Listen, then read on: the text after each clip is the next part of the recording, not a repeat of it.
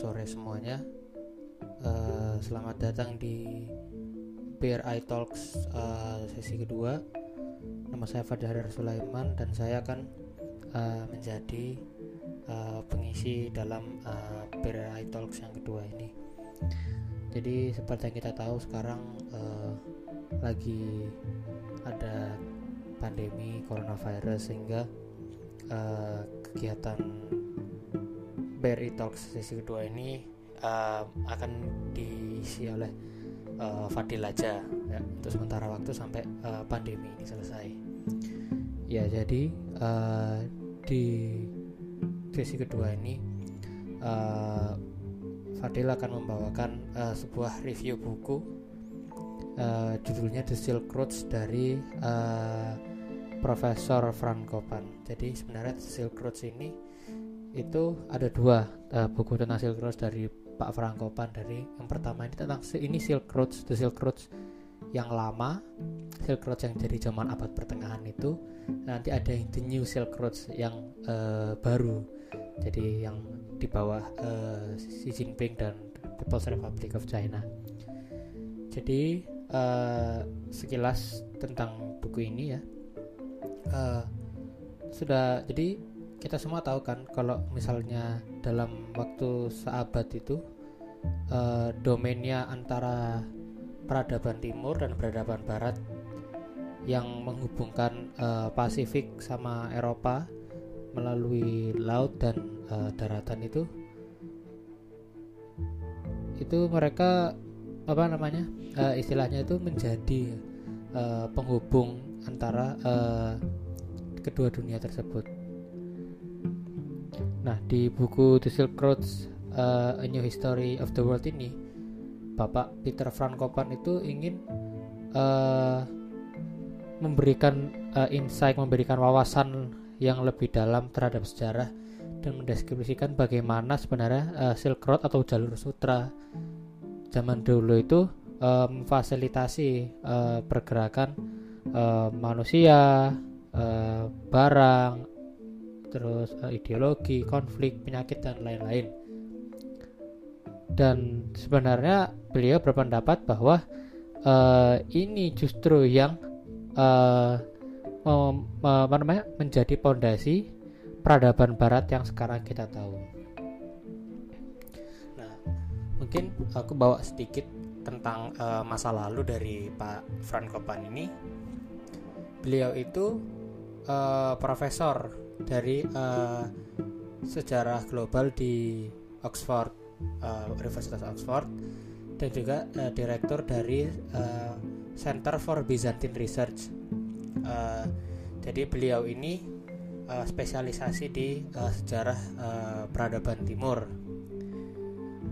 Pak Frankopan ini uh, diperkenalkan kepada studi ini itu pada sangat yang usia muda ketika beliau uh, membaca atau uh, terpapar oleh uh, karya-karya dari antropologis asal Austria bernama Eric Wolf yang uh, mentang uh, asumsi yang sudah tersebar di masyarakat bahwa uh, peradaban barat ini itu sebenarnya itu turunan yang sekarang ini turunan dari uh, peradaban Yunani dan ke kekaisaran Roma gitu.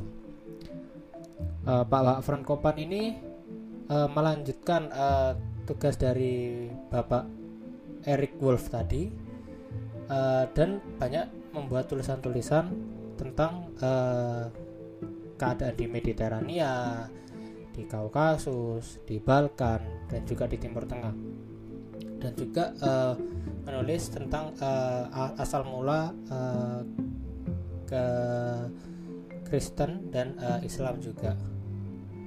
Nah, Silk Road ini itu salah satu dari yang uh, terbaru dibuat oleh Pak, Pak Farhan Kopan ini uh, terhadap uh, perspektif timur tadi. So, jadi buku ini diterbitkan tahun 2015 dan sudah kurang lebih uh, sejuta kopi terjual dalam versi bahasa Inggris dan sudah ditranslate dalam beberapa banyak bahasa termasuk bahasa Korea, bahasa Cina bahasa Rusia bahasa Spanyol bahasa Spanyol Perancis dan lain-lain. Jadi istilahnya memang bisa dibilang global bestseller lah ini bukunya. Jadi di buku The Silk Road ini Bapak Frank Kopan eh, menempatkan bahwa eh, asal mula peradaban Barat itu eh, sebenarnya itu dapat ditelusuri dari eh, Kaukasus, eh, Anatolia, Mesopotamia, Iran dan Asia Tengah yang sebenarnya eh, termasuk dari daerah-daerah pengaruh eh, kekaisaran Persia yang kuno ya kekaisaran Persia kuno. Ini adalah eh, di sini adalah tempat-tempat ini tadi itu itu area-area di mana eh, kekaisaran itu banyak kekuatan-kekuatan itu menang dan kalah.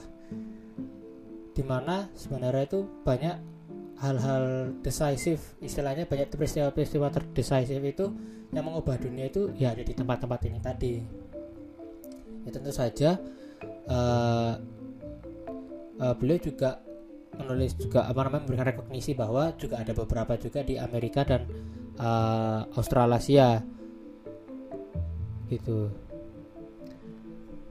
Tapi enggak istilahnya yang uh, Amerika sama Australasia tidak terlalu dibahas.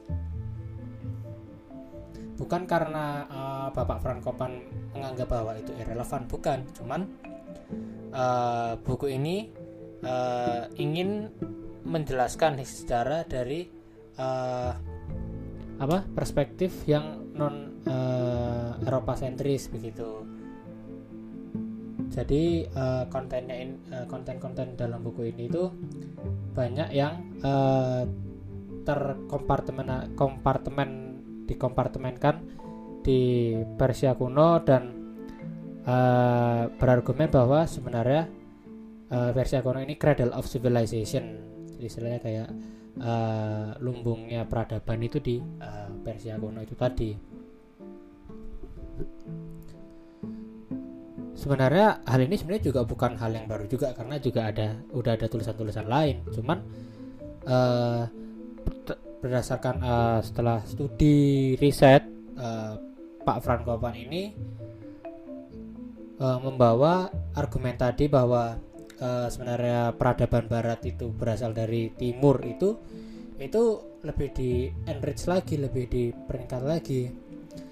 Jadi kurang lebih uh, di buku yang 520 halaman ini kita akan diberitahu bahwa per, uh, negara kota ya bahasa Inggrisnya city states pertama di Mesopotamia dan uh, apa namanya pembentukan uh, agama politeistik dan monoteistik itu dijelaskan di buku ini.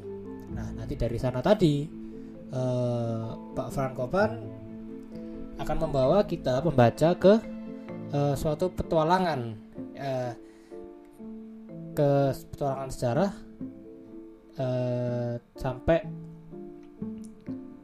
ke apa namanya uh, apa namanya dari zaman antik dari zaman antik sampai ke uh, meningkatnya uh, perdagangan uh, antar batas antar batas negara. Nah,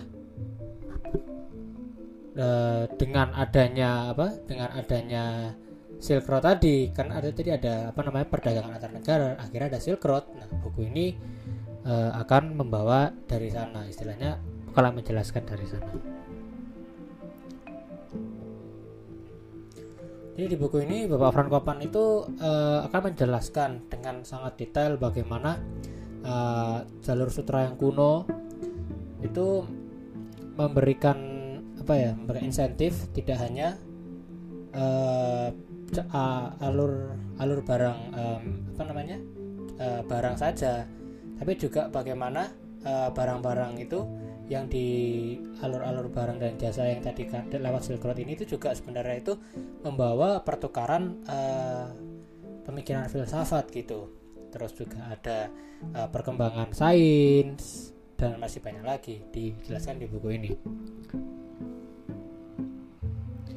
jadi sebenarnya kalau akan dipikir-pikir di zaman di mana sekarang kita ini uh, banyak apa namanya terlalu mendistorsikan antara kebenaran dan apa namanya uh, jahat dan baik ya banyak yang apa namanya membuat sudah kategori-kategori yang apa namanya pokoknya sana musuh sini tidak terus terlalu oversimplifikasi masalah. Saya itu uh, kalau menurutku ini cukup apa ya cukup uh, kaget juga bahwa justru dulu di zaman yang katanya masih abad kegelapan dan lain-lain itu itu uh, mer ternyata mereka itu sudah ada yang namanya itu uh, pertukaran ide dan agama dan apa namanya justru uh, dengan perdebatan-perdebatan itu mereka uh, berinovasi dan uh, berkompetisi. Dengan apa istilah ada perdebatan-perdebatan antara uh, apa antara uh, ulama-ulamanya ya antara pemuka-pemuka agama tapi ya mostly uh, pengikutnya ya hidup berukun berdampingan uh, setidaknya dalam beberapa waktu sampai yang dijelaskan di uh, buku tersebut gitu. Yang lebih bagus lagi itu ketika Pak Frankopan membawa uh, penjelasannya untuk menjelaskan bagaimana para akademisi itu menganalisa sejarah dan uh, mencapai pada suatu konklusi. Uh, sebagai contoh, ada penemuan uh, apa kapal karam di Laut Merah dan kargo mereka itu uh, ternyata itu berisi keramik-keramik yang ternyata menggambarkan uh, tingkat ke komersial kegiatan komersial antara uh, kekaisaran Romawi dan kerajaan-kerajaan uh, uh, di India seperti itu.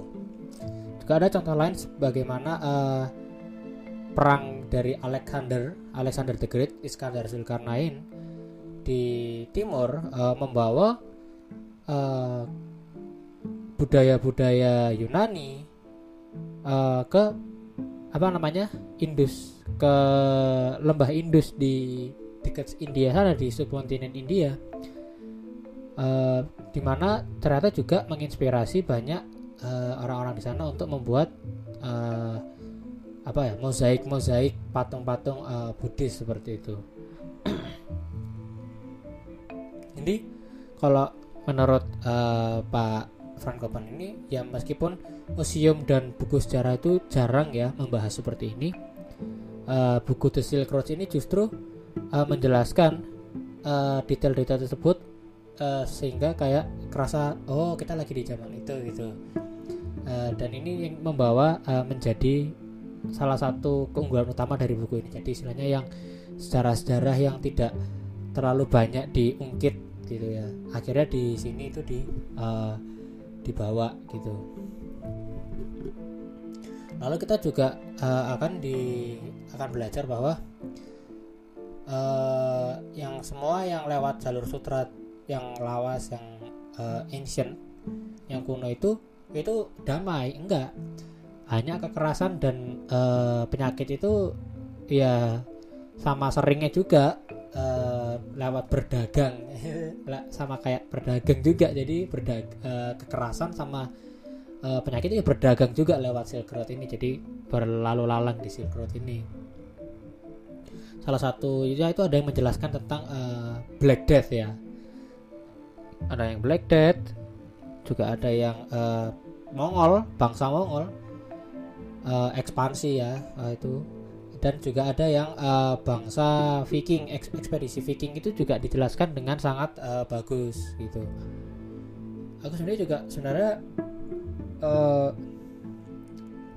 baca beberapa chapter ini tuh beberapa kali karena wah uh, ternyata seru banget gitu. Ternyata lewat uh, Silk Road ini banyak juga yang dijelaskan gitu.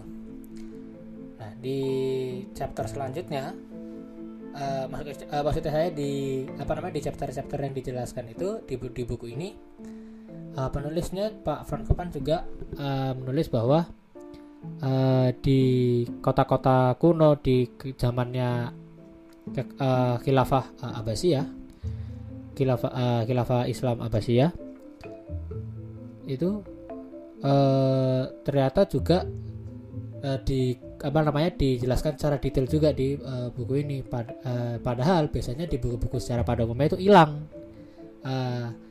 Buku-buku uh, tentang kota-kota kuno di Abasia gitu. Uh, Pak Van Kropan ini menjelaskan bahwa uh, meskipun Eropa itu sedang apa namanya dalam uh, huru hara ya kan the dark age ya gitu namanya justru kebalikannya di Timur Tengah itu itu justru uh, puncak-puncaknya uh, kekayaan, kekuatan dan uh, perolehan-perolehan saintifik. Jadi invention-invention penemuan-penemuan itu banyak di Timur Tengah. Uh, sehingga akhirnya uh, raja, terus uh, pedagang, terus pemuka agama, terus bahkan kayak semacam uh, pengelana biasa aja itu yang ada di laut Mediterania itu orientasi mereka itu ke timur. Uh, yang di mana itu akhirnya uh, membentuk sejarah uh, bangkit dan jatuhnya uh, kekaisaran dan uh, budaya. Kalau misalnya kalian suka uh, tentang apa namanya ilmu-ilmu sains-sains dalam Islam zaman dulu wah itu bagus ini kalau misalkan baca Silk Road itu. Uh, untuk pembaca pada uh, umumnya ya the, apa namanya inti yang bisa mereka ambil dari buku ini ya dari chapter-chapter ini. Uh, di apa namanya uh, setengah setengah halaman pertama dari buku ini. Istilahnya kayak setengah bagian pertama dari buku ini. Karena uh, kalau misalkan sudah sampai uh, abad ke-16 apa namanya dengan penemuan benua Amerika dan apa namanya pelayaran ke India uh, narasinya udah berubah ke barat dan uh, tentang apa namanya sejarah-sejarah keberhasilan bangsa Portugis, uh, kolonisasi Portugis, Spanyol, Belanda, Inggris dan sejarah dari Amerika Serikat itu sendiri. Nah, uh, just, tadi akhirnya kan kan udah ada bangsa-bangsa Barat sudah mulai bangkit nih tadi bangsa-bangsa koloni. Nah, ketika negara-negara koloni ini akhirnya jadi kekaisaran yang besar, punya uh, apa namanya koloni-koloni di banyak-banyak Nah, uh, hubungannya antara peradaban barat dan peradaban timur itu akhirnya uh, kebalik. Uh, kerajaan kerajaan timur itu banyak yang uh, akhirnya itu mengalami kemunduran dan pusat-pusat uh, sains dan uh, seni seperti Isfahan, Baghdad dan Samarkand, Alexandria dan Timbuktu akhirnya menjadi uh, butiran debu jadi istilahnya uh, sudah tidak signifikan lagi. Nah hal ini menyebabkan banyak negara-negara Eropa untuk bisa akhirnya uh, secara perlahan uh, mengkolonisasi Timur Tengah uh, dan memak apa namanya uh, mengenforce uh, meng apa memaksakan ide-ide mereka di di sini jadi ketika apa namanya Ottoman runtuh itu ya pada saat yang sama di apa namanya mulai abad ke-19 di apa namanya sudah mulai ada uh, kebangkitan uh, sekulerisme dan tradisi-tradisi sains di Timur Tengah. Nah, tapi sayangnya dihancurkan juga sama uh, bangsa kolonial yang bergabung dengan uh, mereka yang bersekutu dengan uh, sekutu-sekutu uh, fundamentalis uh, agama di Timur Tengah seperti itu. Nah, mulai dari sana buku ini menjelaskan uh, menggunakan uh, apa namanya istilah kayak nada-nada yang agak menyindir.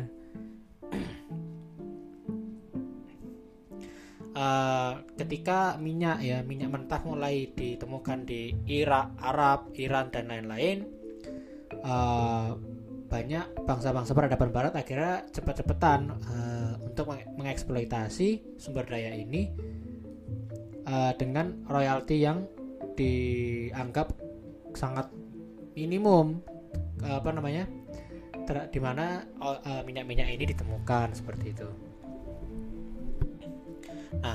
Di akhir-akhir apa namanya buku ini akhirnya mulai nanti kita akan uh, mengetahui istilahnya akar dari uh, mengapa kok Timur Tengah itu sangat benci sekali dengan uh, peradaban Barat. Uh, sebenarnya meskipun apa namanya chapter-chapter uh, terakhir ini itu uh, penting ya sebenarnya saya bisa lebih dipersingkat sedikit. Jadi seperti ini. Uh, kalau menurutku ya ini salah satu apa namanya uh, kekurangan dari buku ini The Silk Road ini. Uh, konteksnya itu agak tidak berimbang.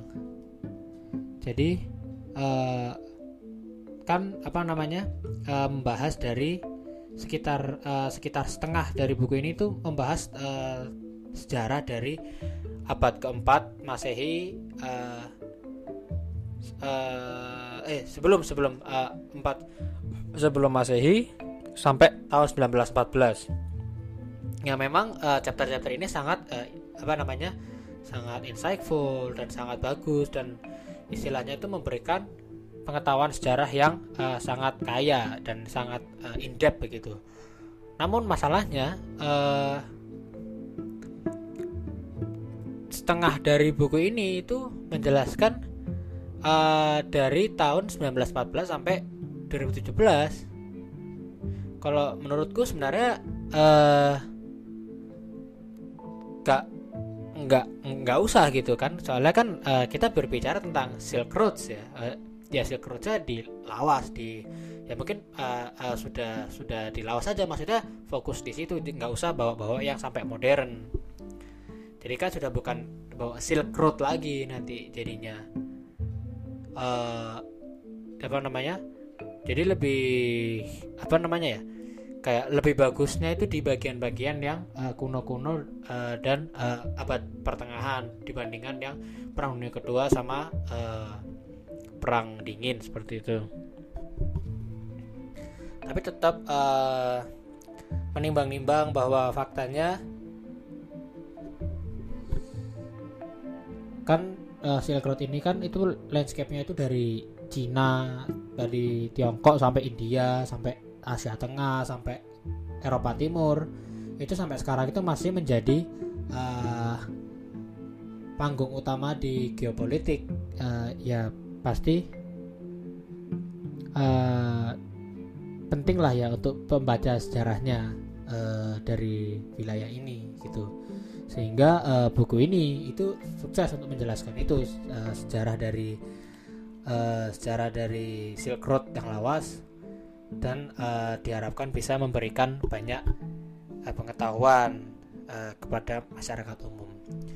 Jadi mungkin itu sedikit uh, review dari aku terhadap buku uh, The Silk Roads dari Bapak Profesor Franco Pan. Uh, terima kasih dan sampai jumpa di uh, series uh, Bear Eye Talks yang selanjutnya. Dadah.